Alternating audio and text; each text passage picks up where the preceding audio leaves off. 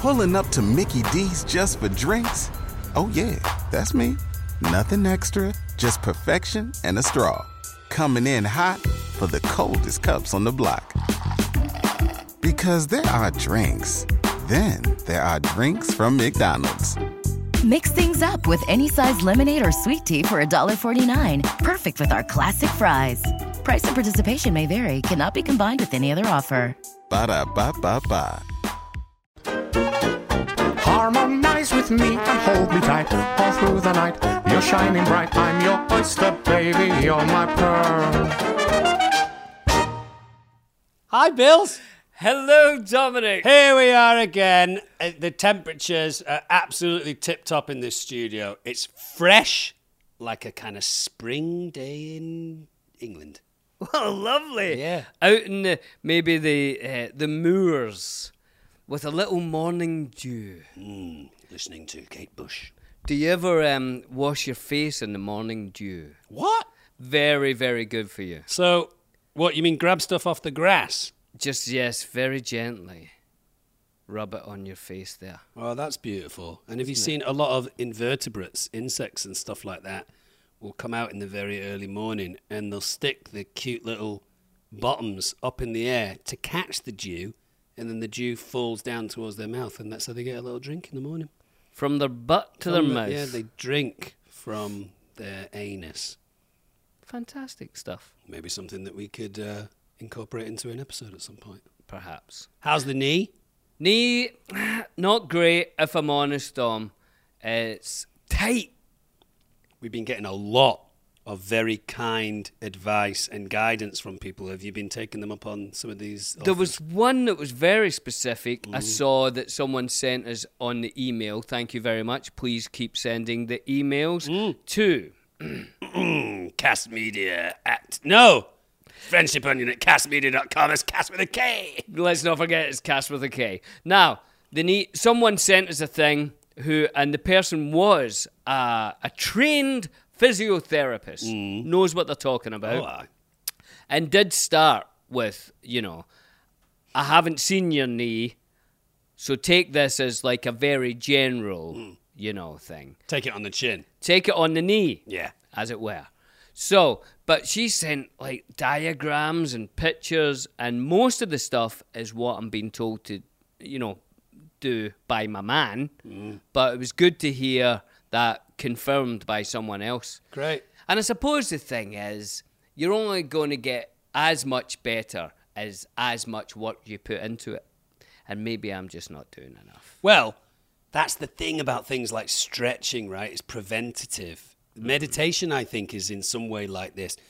I don't necessarily feel the benefits of meditation mm. until I stop doing it. And it's the same with stretching. If I, because when I start in the gym, I'll probably do less than five minutes of stretching, but it's a mm-hmm. little, you know, toe touch, shoulder thing, tricep mm-hmm. thing. If I don't do that for two or three weeks, then maybe I'll feel it. When you and I went away to West Virginia, South Carolina, one of the, it was North Carolina. North Carolina, you would get up probably half an hour, forty minutes before me, and invariably, when I used to come out of my room, walk past your room to head downstairs, you'd be in the practice of a little morning stretchy. Do you remember? Uh, yeah. Have you dropped that now? No, I still do that, Dom. Maybe not as much as I did, uh, you, you know, sort of every day, but much better. And I don't. You're a you're a fan of animals. Love animals. My animal, my dog, loves a little stretch in the morning. Yeah, yeah. you know so i think it's a good thing and you, otherwise you stiffen up don't you Well, it's it's very rare, if not like doesn't happen at all, that a dog or a cat gets up from a seating position and doesn't do a downward dog, upward dog, stretchy. I like it when cats just put one paw out as if they're trying to reach to a new galaxy. That's a good one. yeah so it's good a good stretch helps and i think that's what i need to do and also build up the power of my Yeah, yeah, you need to get a bigger ass, but we've always said that. And also, the other thing to keep in mind, which I'm sure you're philosophical about as well, is we're almost dead. exactly You know I mean? you know what i mean we're standing on a rock flying through space at a thousand miles an hour only just staying out of the fireball that we call the sun. Mm. My knee is a very, very small problem. Mm. But I'm still working on it. Good for you. Should we do you. a little League of Legends update? League of Legends update. We've still not got the graphic. Has, has Riot sent us the music and, no, and we've got nothing. We've got no graphics. We've got nothing. But I, I can see it, and I'm sure you guys can see it now. It's like I'll do the echo. You do it. Okay. League, League, League of, of- of- of Legends. Legends, update. Legend, up, up, update. Oh, nice, Bills. Nice, nice. I feel like it's like you know, like a very heavy piece of maybe metal hits a screen. Clong, clang, ching, boom. like that. Yeah. So, where are we at with that? Because not only Right. not only have Sean and Elijah backed into a very deep shadow, but you and I have not played League of Legends together for what?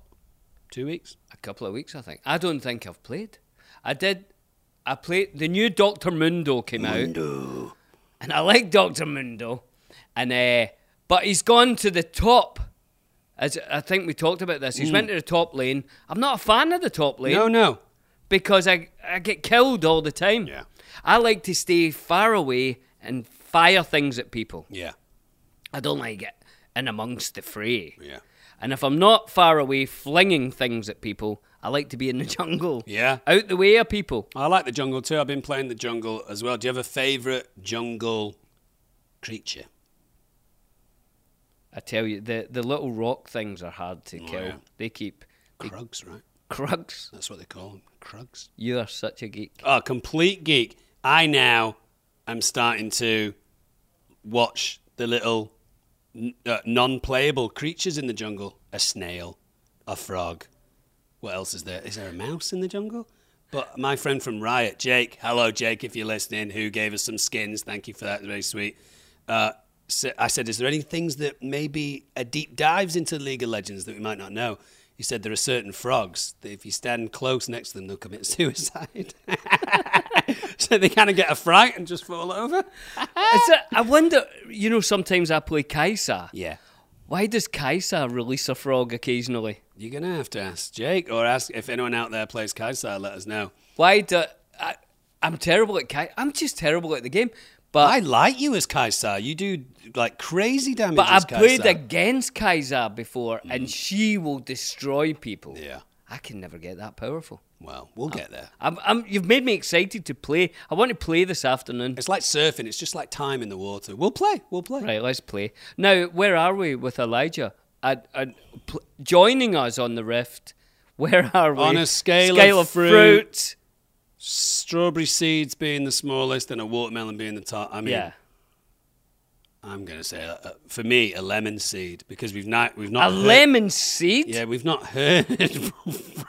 we've not heard from Elijah or Sean in regards to League of Legends. We've chatted to them about other stuff, but they've both completely backed off. Elijah sent us a thing about a vegan restaurant, Ethiopian, food.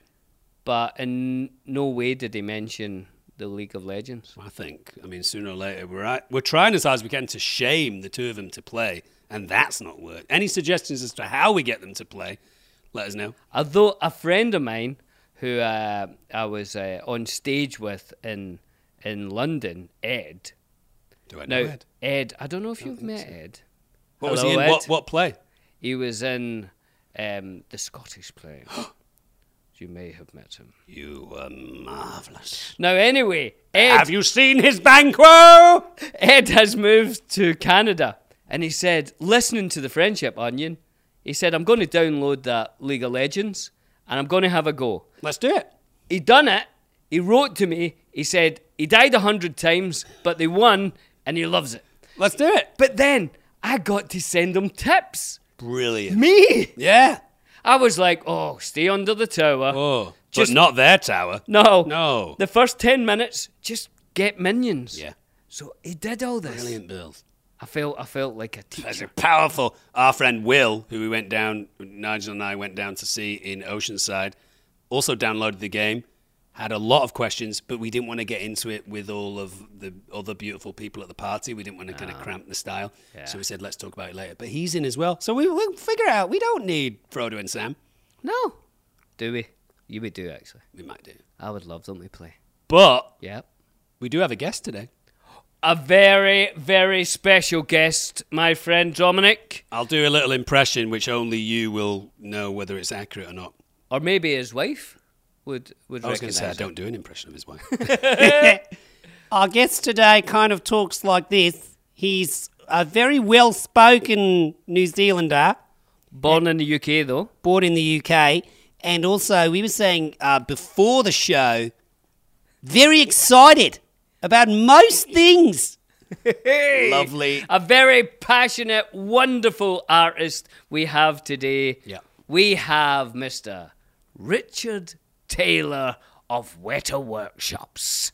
Richard Taylor, who alongside his wife are the founding, inspiring members of Weta, which is mm-hmm. arguably the best special effects company in the world. Certainly one of the busiest, certainly one of the biggest, and has done such films as William. The Lord of the Rings trilogy. Three. Uh, the Hobbit trilogy. Six. Uh, Master and Commander. One. Should have been more. You were marvelous. Um, Narnia. Narnia. uh, three. It's got Avatar. Seven. with about 12 to come. Yeah. They, uh, they're amazing. Taylor and his company created all the props, costumes, prosthetics, miniatures, and weaponry for Jackson's epic, The Lord of the Rings. And that particular workshop where they do physical effects, which are obviously the things that you can, you know, see and touch and grab hold of, like hobbit ears and hobbit feet and armor and things like that, alongside digital effects that you hmm. can't grab hold of but you can still see, like armies and things like that, and miniatures. That that whole workshop situation is such an inspiring place to not only work, but for us as a cast, just to go and, and visit. Like this, you turn any corner, and the greatest artist that you've ever seen is sculpting a little cabbage that maybe you're holding in a Yeah. figurine. Or you walk into a room that's like the size of a football field, and there's Minas Tirith. Like completely Minas Tirith in miniature form. Carved, every window carved, so they can get a camera that flies in. It's art. The art in, in Weta is incredible, and I'm very excited to speak to Richard. It's, Same. it's been a little while, and he's such a wonderful, passionate, uh, just talented guy. Yeah, It'll so, be great. So attached to that joyful, inspiring, I'm a creator kind of vibe, right? Shall we get him on the TV now? Shall we get him on? All Shall right. we do it, John? Billy, you and I have been drinking quite a lot of liquid IV recently, haven't we? I like it, Dom. And in the summer, and you know how hot it's been here. I like to get one first thing in the morning. I know that I've hydrated after a good night's sleep. Yeah, it's really nice if you're feeling maybe a little slow in the morning and you Mm. need something to wake you up. Not only does it have watermelon, but it also has a strawberry and a lemon and lime flavour for your delectation. oh, I love the lemon and lime. That's it. Give me that all day. Super tasty stuff. Uh, and also an acai berry and passion fruit flavour as well. I think Yep. at the moment, the strawberry is my all time favourite flavour. It's got five essential vitamins, more vitamin C than an orange, and as much potassium as a banana. And of course, it's much healthier than all your sugary sport drinks. There's no artificial flavours or preservatives and less sugar than an apple. Wow. So grab your Liquid IV in bulk nationwide at Costco, or you can get 25% off when you go to liquidiv.com and use the code ONION at checkout. That's 25% off anything you order when you get better hydration today using promo code ONION at liquidiv.com. Hey Dom, you know those mornings when you're waking up and you're feeling a bit anxious, mm. or you've got a nagging pain, you know, like my knees sometimes, or maybe at night you're feeling a bit, oh, I can't get to sleep. Mm. I tell you what will help you there, Dom. Feals CBD. Mm, if you're new to CBD, Feals offers a free CBD hotline to help guide you through the discovery process. Yeah, they have a hassle free membership program that is guaranteed to help you feel your best month after month, or they'll give you your money back. It's that Nice. simple. Fantastic. Feals is premium CBD delivered directly to your doorstep. You just place a few drops of Feals under your tongue to feel the difference within minutes. And of course, there's no hangover and there's no addiction to CBD. Yeah, fantastic. Joining the Feals monthly membership makes your self care easy. You'll save money on every order and you can pause or cancel at any time. Start feeling better with Feals. Become a member today by going to feals.com slash onion and you'll get 50% off your first order with free shipping. That's F E A L S dot com slash onion to become a member and get 50% automatically taken off your first order with free shipping. Feals.com slash onion. Hello, everyone. Hello, thank you. Richard. How's it going, Good man? Good to see you. Good to see Good, you too, good. Richard.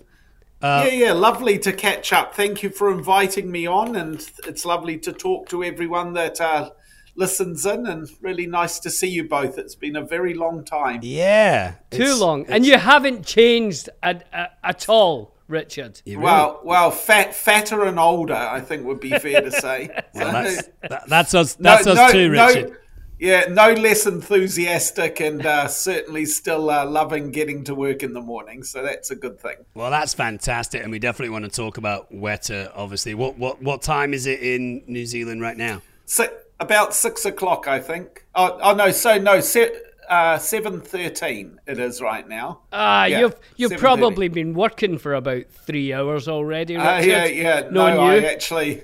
Ta- Tania actually came and jabbed me in the ribs and said, "You've got to get out of bed quick. You're going to be late." So luckily, I only live ten minutes from work, so uh, Good. I, I almost got here on the spot. So That's now, good. Now, how busy is Weta right now? With Weta being one of the most successful, busiest studios around, how's the how's the work detail currently?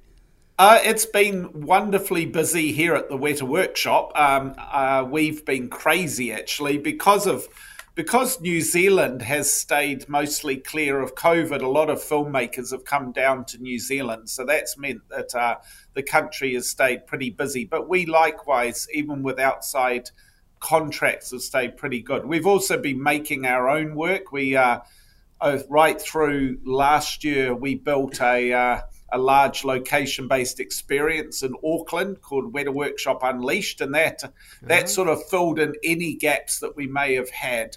Uh, and kept our uh, our team well employed and super busy.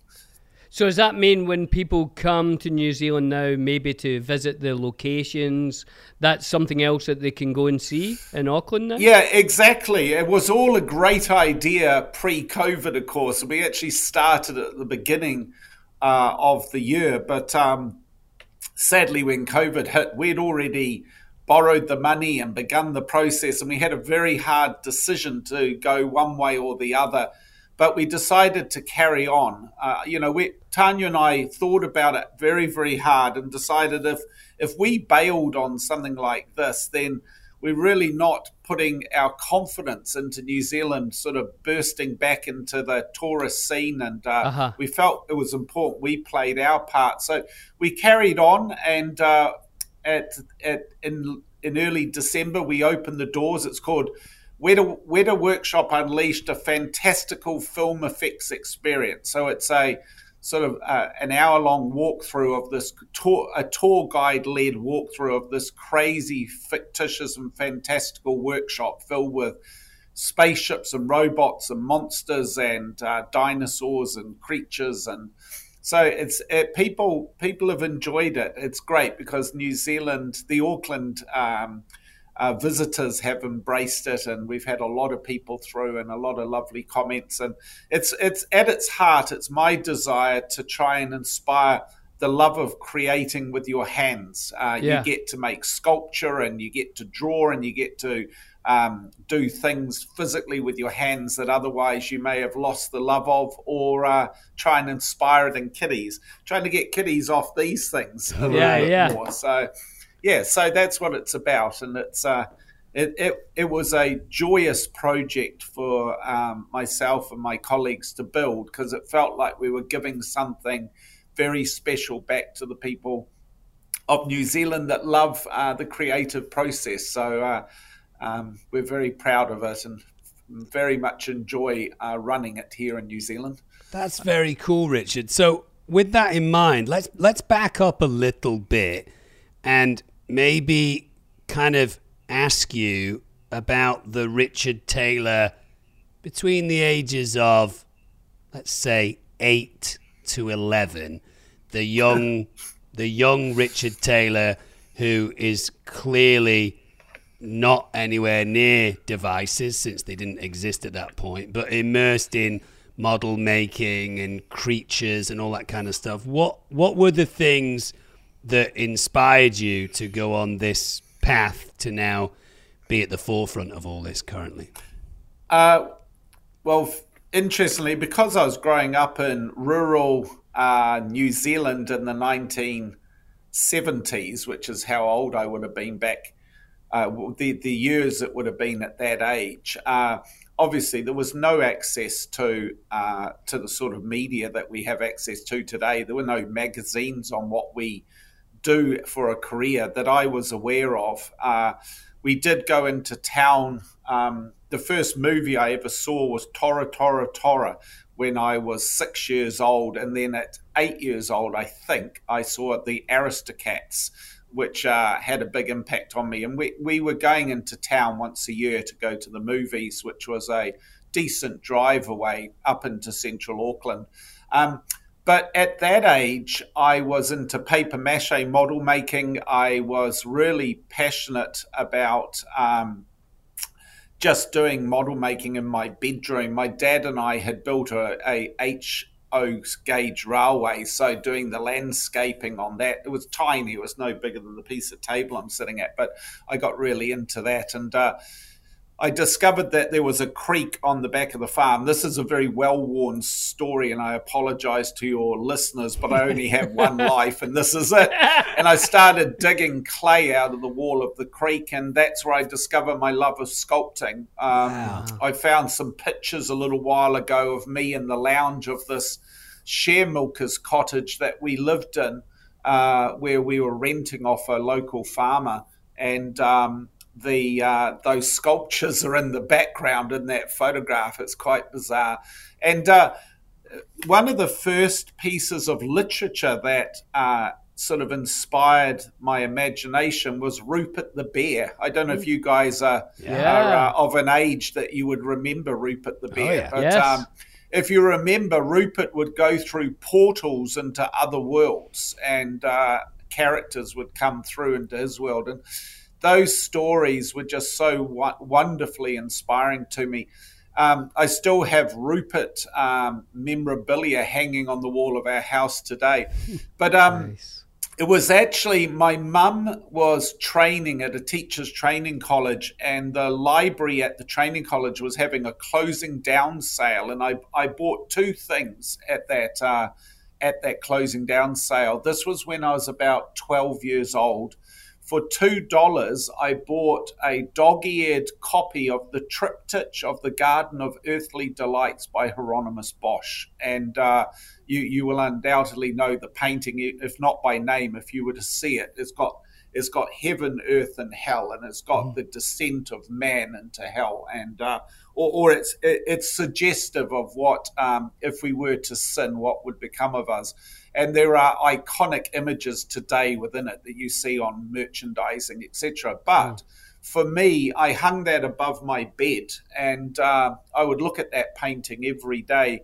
And that painting, this this was done hundreds of years ago. But when you look at the ideas within the painting, there's some incredibly contemporary uh, ideas as terrifying as almost any horror movie made today.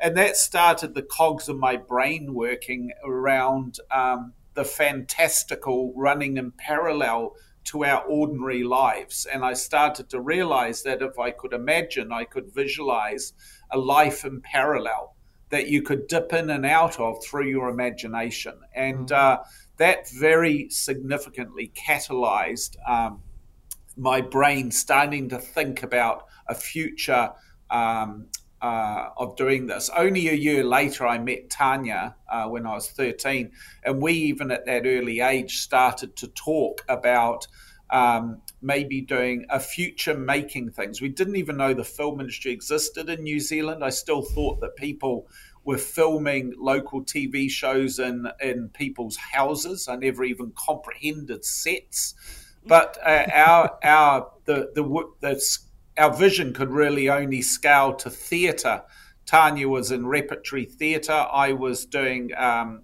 the theatre design for our school plays at the school I was going to.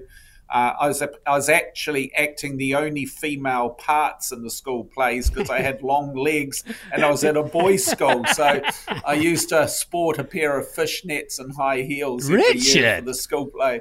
Oh yeah. Um, so that that sort of, and then of course, in that very early age, I discovered The Hobbit. I first read The Hobbit, and um, that that was my um, lens into Tolkien was through The Hobbit. I'm very glad it was because my reading age was very poor. And at that young age, I was reading Judge Dredd comics, um, Yeah. ABC Warrior, etc. Uh, the Strontium Dogs.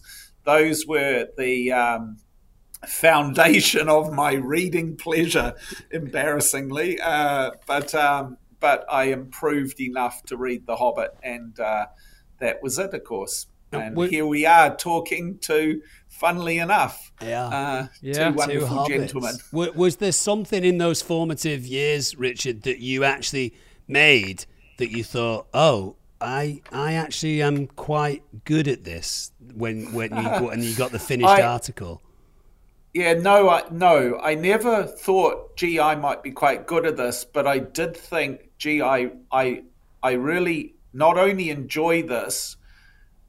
If I don't do this, I am miserable, and uh, it, it dawned on me very early, and I kept that to myself. My mother was a science teacher. My father was an eng- is an engineer, um, and uh, so they're a very pragmatic pair.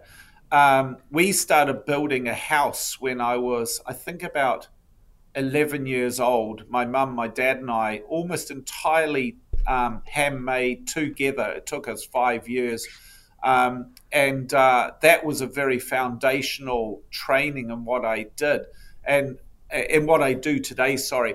But I realized while building that house, and I did not always enjoy it, of course, because my friends were off um, uh, going into town and going to concerts and things like that, and I was stuck in the weekends building this bloody house with my parents. But um, but I do I did identify back then that um, I just really loved building things and making things, and wor- more than that, I had a almost unquenchable, insatiable desire to do it. And if I wasn't doing Yeah. it, I felt wrong in myself. So my parents wanted me to become an orthodontist um, because they could see that I had high a high level of skills to make tiny things. I was making tiny toy soldiers and airbrushing things and so on. And so they that that's where they thought I could. And it wasn't that they were being negative towards me and my love of art. They just couldn't visualize any future in the arts at that point.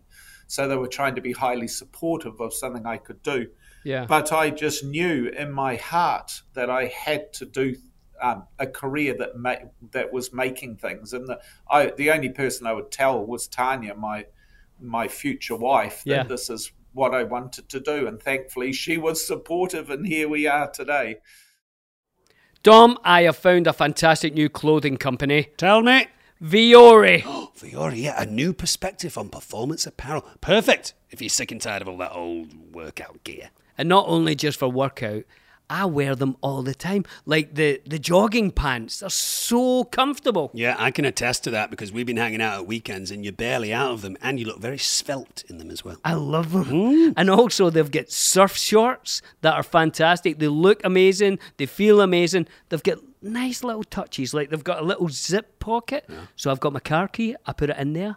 Safe as houses. Lovely. Happier on a healthy planet. Vuori is 100% offsetting their carbon footprint. They're also reducing and offsetting 100% of their plastic footprint from 2019 and beyond. They're utilizing better, sustainable materials for their products, empowering your best active life. That is fantastic. Vuori is an investment in your happiness. For our listeners, they are offering 20% off your first purchase. Get yourself some of the most comfortable and versatile clothing on the planet at vuori.com slash onion. That's V-U-O-R-I dot com slash onion.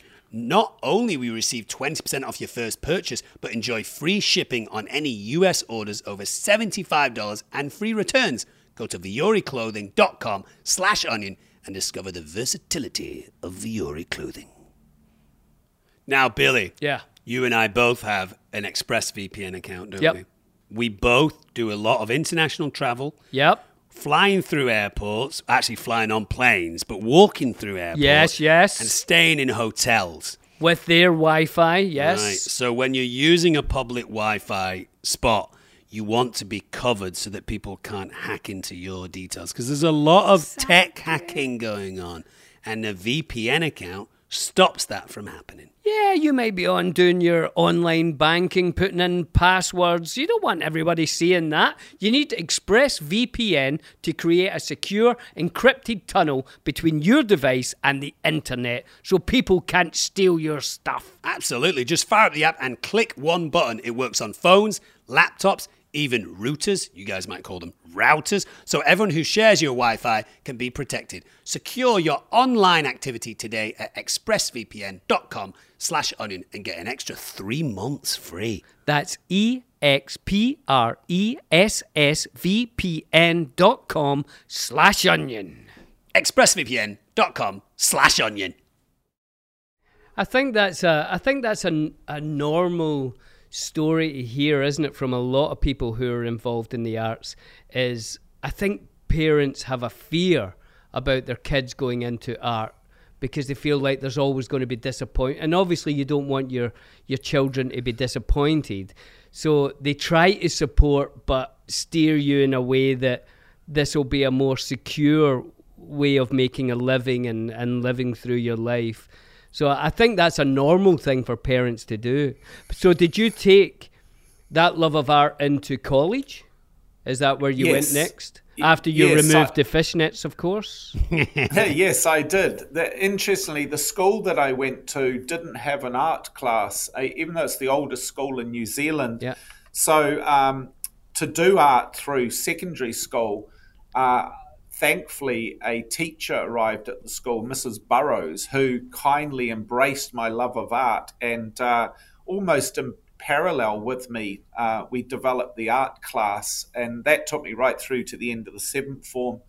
And then I applied to Wellington Polytechnic. Um, and uh, I didn't get in. I was devastated because it meant Tania and I had both agreed to move to Wellington, and Tania did get into Victoria University to study, and I didn't get into Wellington Polytech. I was, I simply wasn't good enough. My portfolio, I'd started the portfolio too late, and um, and that's a whole story in its own right. But anyway, I I didn't get in. But but three days before the course was supposed to start, the head of school phoned me and he said someone's dropped out. You were the thirty seventh person of thirty six people. Wow. Do you want to move? Do you want to still take up the course? And I said.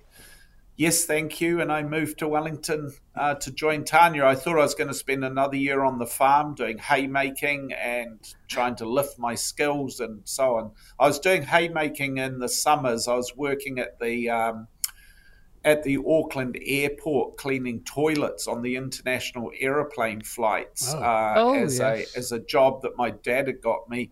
Uh, and uh, I was working at a local packing case factory operating a nail gun, and uh, that that was what I was visualizing I'd do for the next year. But um, thankfully, I got in, so I moved down to Wellington three days before the or two days before the course started. And what was the course uh, called? What was it called? The course. Uh, I did visual communication and design at what was called Wellington Polytech, which is now known as Massey uh, University. Right, yeah. And probably the highest number of people that join us here at the workshop are from that course. Right. That and the industrial design course. I had intended to do industrial design, and that's what I applied for, but I got into the end of the wrong queue and just never said anything. So I ended up doing three years of graphic design. And looking back, I was very pleased that that mistake was made. Um, I was a bit, I was a bit, um, uh, a little quieter than I might be today, so I wasn't one to speak up.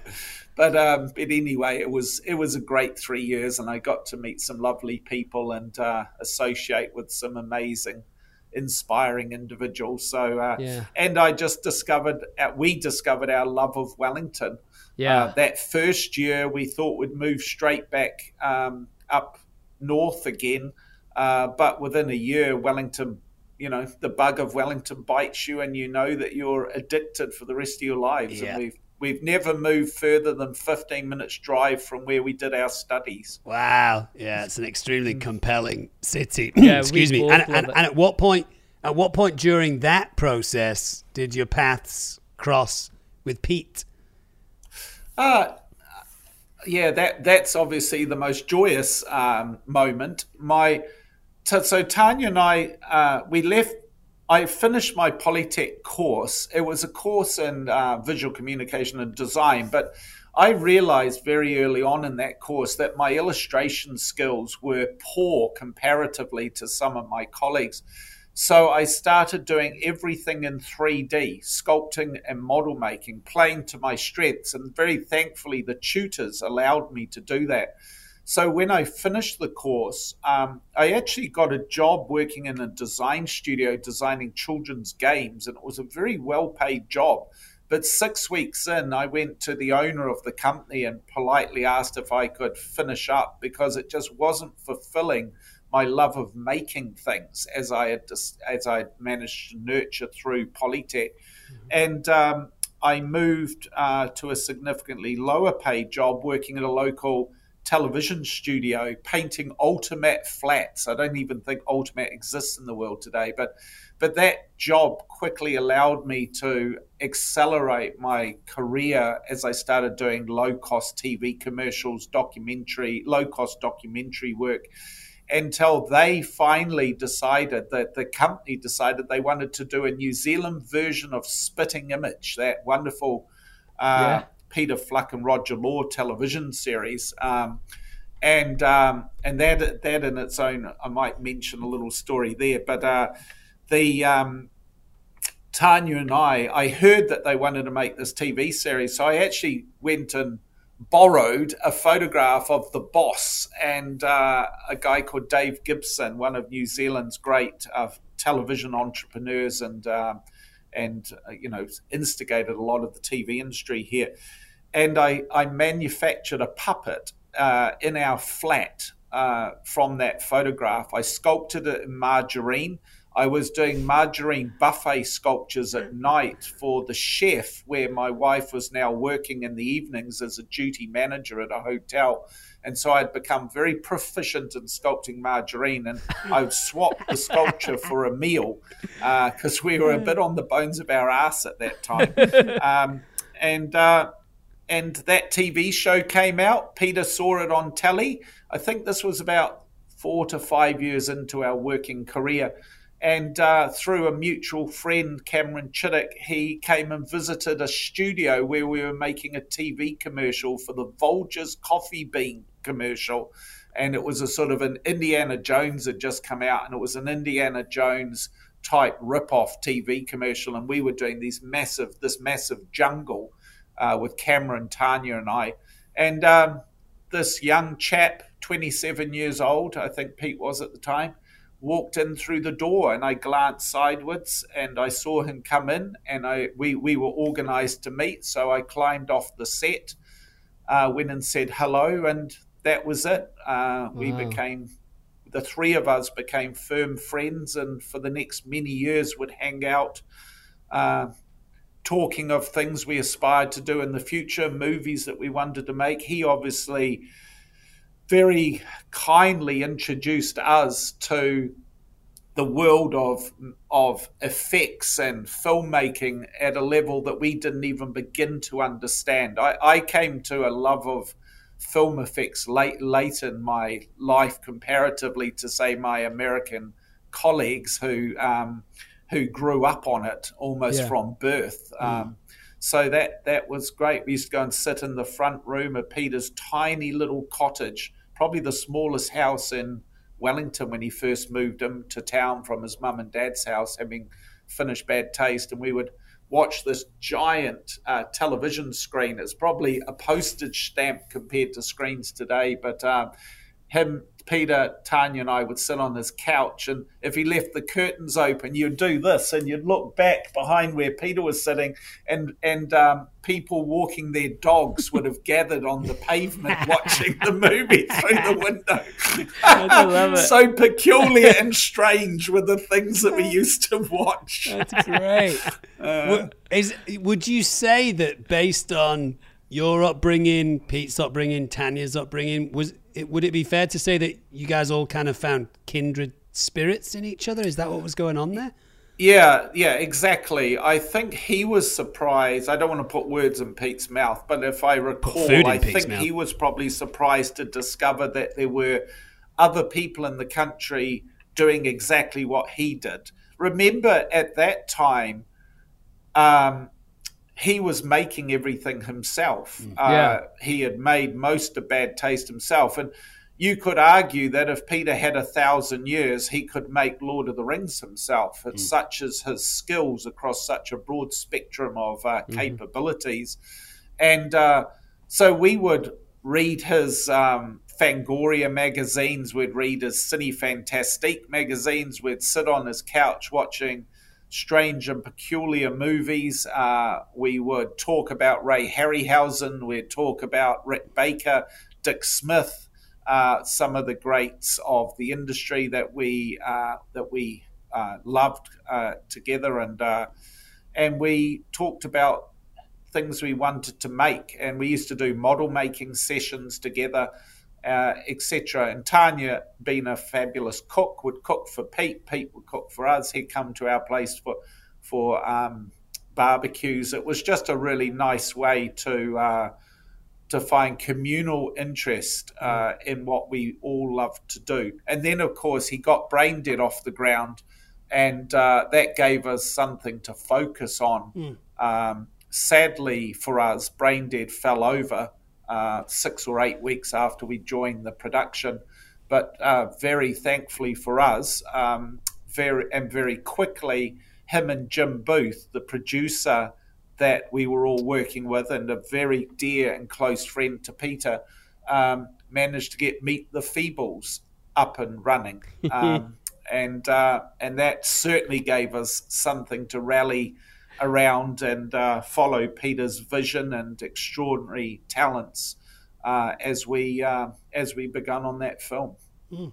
And that is a fantastic film. And I suppose the the perfect one for you guys to work on together at that time because it, it used both your skills so well. Yeah, it, it really was. Um, the the puppet production was run by Cameron Chittock, and Cameron had been a great friend of Peter's and helped Peter at the end of Bad Taste. And Cameron's the same age as me, but was uh, an enthusiastic model maker from Auckland. Uh, who had moved to Wellington to work with Pete, and uh, he led us into this world of uh, foam rubber puppets. And Peter would come in and um, and make puppets himself. He made Abi Bhagwad, who was the uh, Indian contortionist who Oh, yeah. falls, yeah, falls and pops his head up his own bottom. um, uh, but and Peter Peter aspired to make many more of the puppets, but he was just so busy trying to get the film made and writing the Yeah. script and so on. I just make one comment on uh, on Peter with respect to that movie.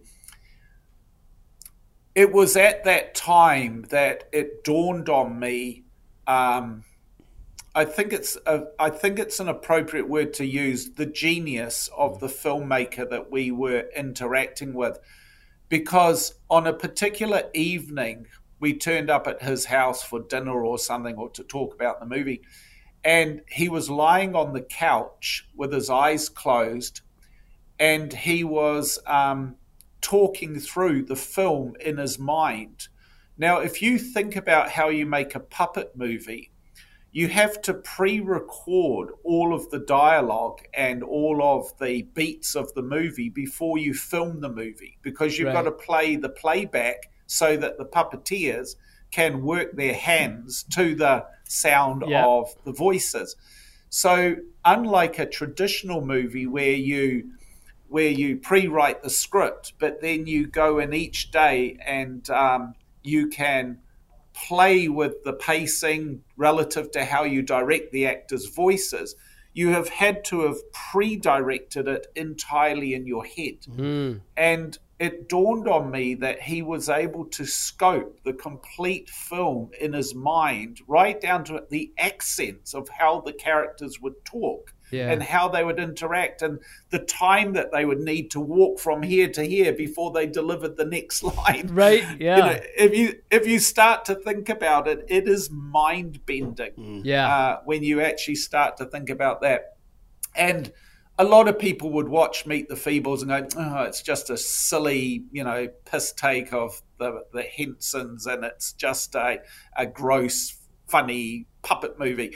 But you actually watch it and, and realize how clever it Yeah. is for a young filmmaker to have made it. The techniques that he used, the invention that is in, within it, uh, the the clever.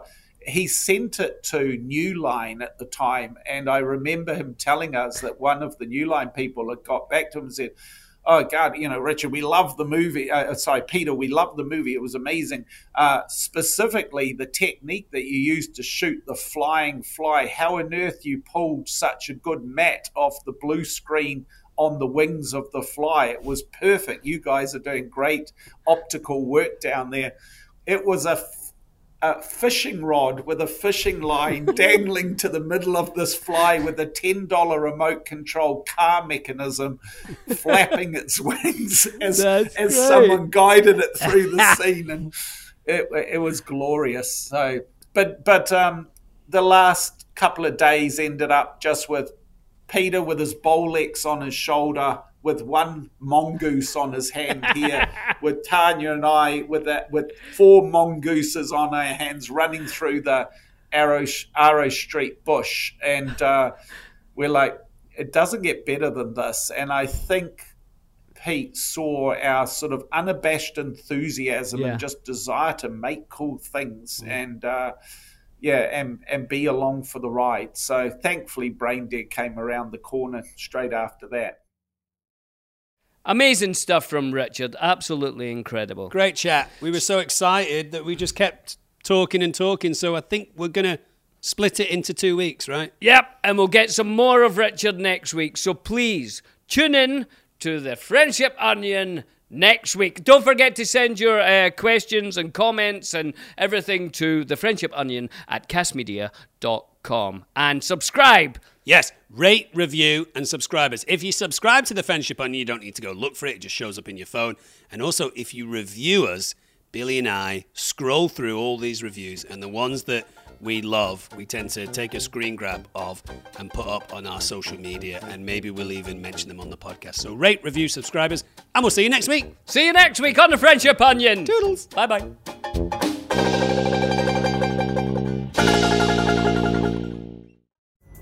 Pulling up to Mickey D's just for drinks? Oh, yeah, that's me. Nothing extra, just perfection and a straw. Coming in hot for the coldest cups on the block. Because there are drinks, then there are drinks from McDonald's. Mix things up with any size lemonade or sweet tea for $1.49. Perfect with our classic fries. Price and participation may vary, cannot be combined with any other offer. Ba da ba ba ba. With the Lucky Land slots, you can get lucky just about anywhere. This is your captain speaking. Uh, we've got clear runway and the weather's fine, but we're just going to circle up here a while and uh, get lucky. No, no, nothing like that. It's just these cash prizes add up quick. So I suggest you sit back, keep your tray table upright, and start getting lucky. Play for free at LuckyLandSlots.com. Are you feeling lucky? No purchase necessary. Void where prohibited by law. 18 plus terms and conditions apply. See website for details. On holiday, there's nothing like doing nothing. As an Expedia member, you can save up to 30% when you add a hotel to your flight, so you can go out there with great ambition to do absolutely nothing for less. Expedia, made to travel. Pulling up to Mickey D's just for drinks? Oh, yeah, that's me. Nothing extra, just perfection and a straw. Coming in hot for the coldest cups on the block. Because there are drinks, Then there are drinks from McDonald's.